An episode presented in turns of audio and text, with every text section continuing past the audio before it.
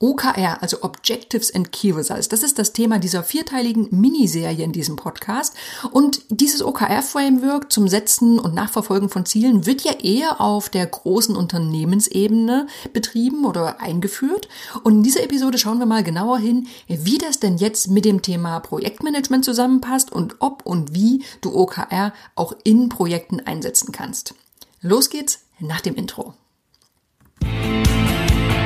Ladies and gentlemen, welcome to the best project management podcast, Projekte leicht gemacht, where projects are made easy and exciting.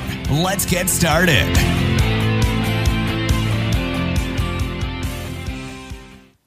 Hallo, hallo, hier ist Andrea vom Projekte leicht gemacht Podcast und das ist der pragmatische, nein, das ist der Podcast für pragmatische Projektmanager und solche, die es werden wollen. OKR, ich habe schon angekündigt, das ist das Thema, das ist die dritte Episode zu diesem, dieser Thematik. Falls du die ersten beiden Folgen noch nicht gehört hast, würde ich dir das sehr empfehlen, denn ich gehe heute nicht mehr sehr auf die Grundlagen ein, sondern wir starten direkt damit zu schauen, ob und wie OKR mit Projektmanagement zusammenpassen. Nochmal zur Erinnerung. OKR ist ein Framework für das Zielmanagement, besonders im Unternehmen, und verbindet ambitionierte Ziele, den sogenannten Objectives, O im OKR, mit messbaren Ergebnissen, den sogenannten Key Results. Das sind die K- und R-Bestandteile im OKR. Typische OKR werden oft für ein Jahr oder ein Quartal vereinbart und anschließend wird dann überprüft, hey, haben wir jetzt die Ziele erreicht oder nicht. Und OKR können sowohl für das gesamte Unternehmen vereinbart werden, aber auch auf Abteilungs- oder Team- oder der persönlichen Ebene. Und jetzt ist die große Frage, wie passt denn OKR zum Projektmanagement? Ich meine, da legen wir ja sowieso schon ständig großen Wert auf Zieldefinition. Also wie sollen denn jetzt Ziele konkret gesetzt werden und wie können wir den Fokus auf Ergebnisse und Lieferobjekte legen? Ja, genau da schauen wir jetzt mal genauer hin. Einmal kann im OKR das Projekt selbst als Initiative, also als Initiative definiert werden. Du erinnerst dich vielleicht an den OKR-Zyklus aus der letzten Episode? Da haben wir schon geschaut, dass OKR das Bindeglied sein können zwischen der großen Unternehmensvision und der praktischen Umsetzung. So, es gibt also die Unternehmensvision, es gibt Ziele, die großen strategischen Ziele für ein Jahr, es gibt die heruntergebrochenen Ziele für ein Quartal und es gibt die Initiatives, die in Form von Projekten dazu führen können, dass die Ziele erreicht werden. So, das zeigt schon, viele Projekte im Unternehmen sind im OKR-Zyklus nichts anderes als Initiatives, also Maßnahmen, um Ziele zu erreichen. Anders formuliert, Objectives sind also die gewünschten Ergebnisse und Projekte sind die Aktivitäten, die dabei helfen, genau diese Ziele zu erreichen. Ein Projekt konzentriert sich auf konkrete Ergebnisse und die OKR des Unternehmens, die dienen ein bisschen übergreifend zur Motivation und zur übergeordneten Orientierung. So, und wenn du jetzt ein Projektmanager bist in einem Unternehmen, in dem OKR implementiert ist, dann musst du im Grunde genommen nur darauf achten, dass dein Projekt nicht im luftleeren Raum irgendwie schwebt, sondern immer so ausgerichtet sein, dass es auch der Erreichung von bestimmten OKR dient, also bestimmten strategischen Zielen. Wenn wir also den Zusammenhang zwischen OKR und Projektmanagement betrachten, ist das die eine Variante, nämlich dass ein Projekt selbst eine Initiative im OKR-Framework ist.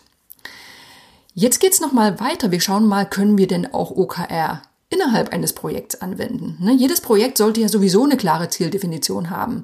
Äh, warum das so ist, dafür gibt es auch einen Artikel und ein Video, verlinke ich gerne nochmal in den Show Notes. Und da ist durchaus die Frage, wo finden denn OKR hier Platz? Ne? Soll das jetzt die normale Zieldefinition ergänzen oder ersetzt das die normale Zieldefinition? Tja, wie so häufig, die Antwort lautet, es kommt drauf an. OKR ist ja kein starres Framework und deshalb kann es auch unterschiedlich eingesetzt werden. Du kannst dich zum Beispiel dafür entscheiden als Projektmanager, hey, alle meine Projektziele werde ich als OKR formulieren. Ne, es gibt einen regelmäßigen OKR-Zyklus, um die Ziele dann auch nachzuverfolgen. Und so ein Vorgehen bietet sich häufig dann an, wenn du lange Projekte hast, sodass du auch diese Zyklen mehrfach durchlaufen kannst oder auch bei agilen Projekten. Du kannst aber auch sagen, hey, ich greife mir nur so ein paar Aspekte aus diesem Framework raus. Das kann man so OKR Light nennen. Zum Beispiel wirst du ja sowieso so vorgehen, vor allem in einem klassisch geplanten Projekt, dass du dein Projekt untergliederst in Teilprojekte und Aufgaben, einfach um dein Projekt zu strukturieren. Jetzt ist es gar nicht immer so einfach, in so einem kleinen Kleinen immer den Überblick zu behalten. Ne? Also das, der Überblick auf das Ganze ist wichtig, die High-Level-Perspektive. Und OKR kann dir dabei helfen, den Überblick und den Fokus auf die Projektergebnisse zu sichern. Ne? Alle Projektziele kannst du mit Hilfe von OKR mit messbaren Key Results definieren und das fungiert als Leitlinie, um die Orientierung nicht zu verlieren. Und dann kannst du im normalen Projektverlauf regelmäßig Zielreviews machen, Nachverfolgung, ohne dass jetzt unbedingt ein fester OKR-Zyklus etabliert werden muss. Falls du jetzt OKR in deinem Projekt zur Zieldefinition ausprobieren möchtest, dann habe ich ein Beispiel für dich. Ein ganz wichtiges Problem ist nämlich bei vielen, dass Zieldefinition mit Projekt- und Taskmanagement nicht verwechselt wird, aber oft vermischt wird. Ne, ein ganz typisches Problem ist, dass statt messbarer Key Results Aufgaben oder Teilprojekte erwähnt werden. Machen wir mal ein konkretes Beispiel. Ein Objective könnte jetzt sein im Projekt Marketing für die Markteinführung einer innovativen Handcreme im Rahmen der Naturkosmetikreihe Nature Matters. So, wenn jetzt ein Projektmanager losgeht und folgende Key Results definiert, dann ist das nicht so toll. Erstens Strategie festlegen, dann Zielgruppe definieren, Influencer kontaktieren, Kampagnen durchführen, Social Media Kampagnen aufsetzen, Zeitschriften kontaktieren und Kampagnen mit Einführungsangebot durchführen. So, Falls jetzt diese Key Results dich eher an eine To-Do-Liste als an konkrete Ziele erinnern, ja, das ist auch so. Das muss nämlich besser gehen. Du erinnerst dich vielleicht an die erste Episode. Wenn ein Key Result keine Zahl hat, dann ist es auch kein Key Result. Es geht immer um messbare Kriterien. Wenn wir also jetzt bei diesem Projekt das besser machen wollen, dann könnten Key Results wie folgt formuliert sein. 20.000 Euro Umsatz durch Online-Shop-Kampagne mit Einführungsangebot wurde erzielt. Es wurden fünf Influencer-Kampagnen durchgeführt. Es wurden die ersten 5000 Follower auf allen Social-Media-Kanälen akquiriert und es wurden zwei Advertorials in nationalen, auflagenstarken Zeitschriften platziert. Du siehst also, diese Keyresults viel besser formuliert, die sind messbar und die legen vor allem den Fokus auf die erreichten Ergebnisse. Und der Fokus liegt nicht auf die durchzuführenden Schritte. Und genau das ist der große Fokus und der große Nutzen von OKR. Es gibt noch eine andere Variante, OKR im Projekt einzusetzen, und zwar um die großen Rahmenbedingungen, die Hauptziele des Projekts übersichtlich zu formulieren. Es ist ja wie oft so, im Projektmanagement oder im Management generell wird das Rad ja selten neu erfunden. Äh, stattdessen, ja, wie läuft's denn? Es schießen ein paar neue Methoden aus dem Boden, da wird ein bisschen Altes in neuem Gewand präsentiert und genauso ist es auch mit dem magischen Dreieck, das man als OKR formulieren kann. Ne? Das magische Dreieck kennst du sicherlich noch. Ganz wichtige Grundlegende grundlegende, ja, grundlegendes Modell in gewisser Weise im Projektmanagement mit seinen Dreiecken Leistung, Kosten und Termine. Ne, das sind die drei großen Rahmenbedingungen oder Hauptziele, die ein Projekt in der Regel erfüllen soll. Also was soll erreicht werden, bis wann soll es erreicht werden und wie viel soll es kosten. Das ist jetzt zwar sehr anschaulich, aber es wird in der Praxis irgendwie selten gezeichnet. Also warum nicht einfach das Ganze als OKR formulieren?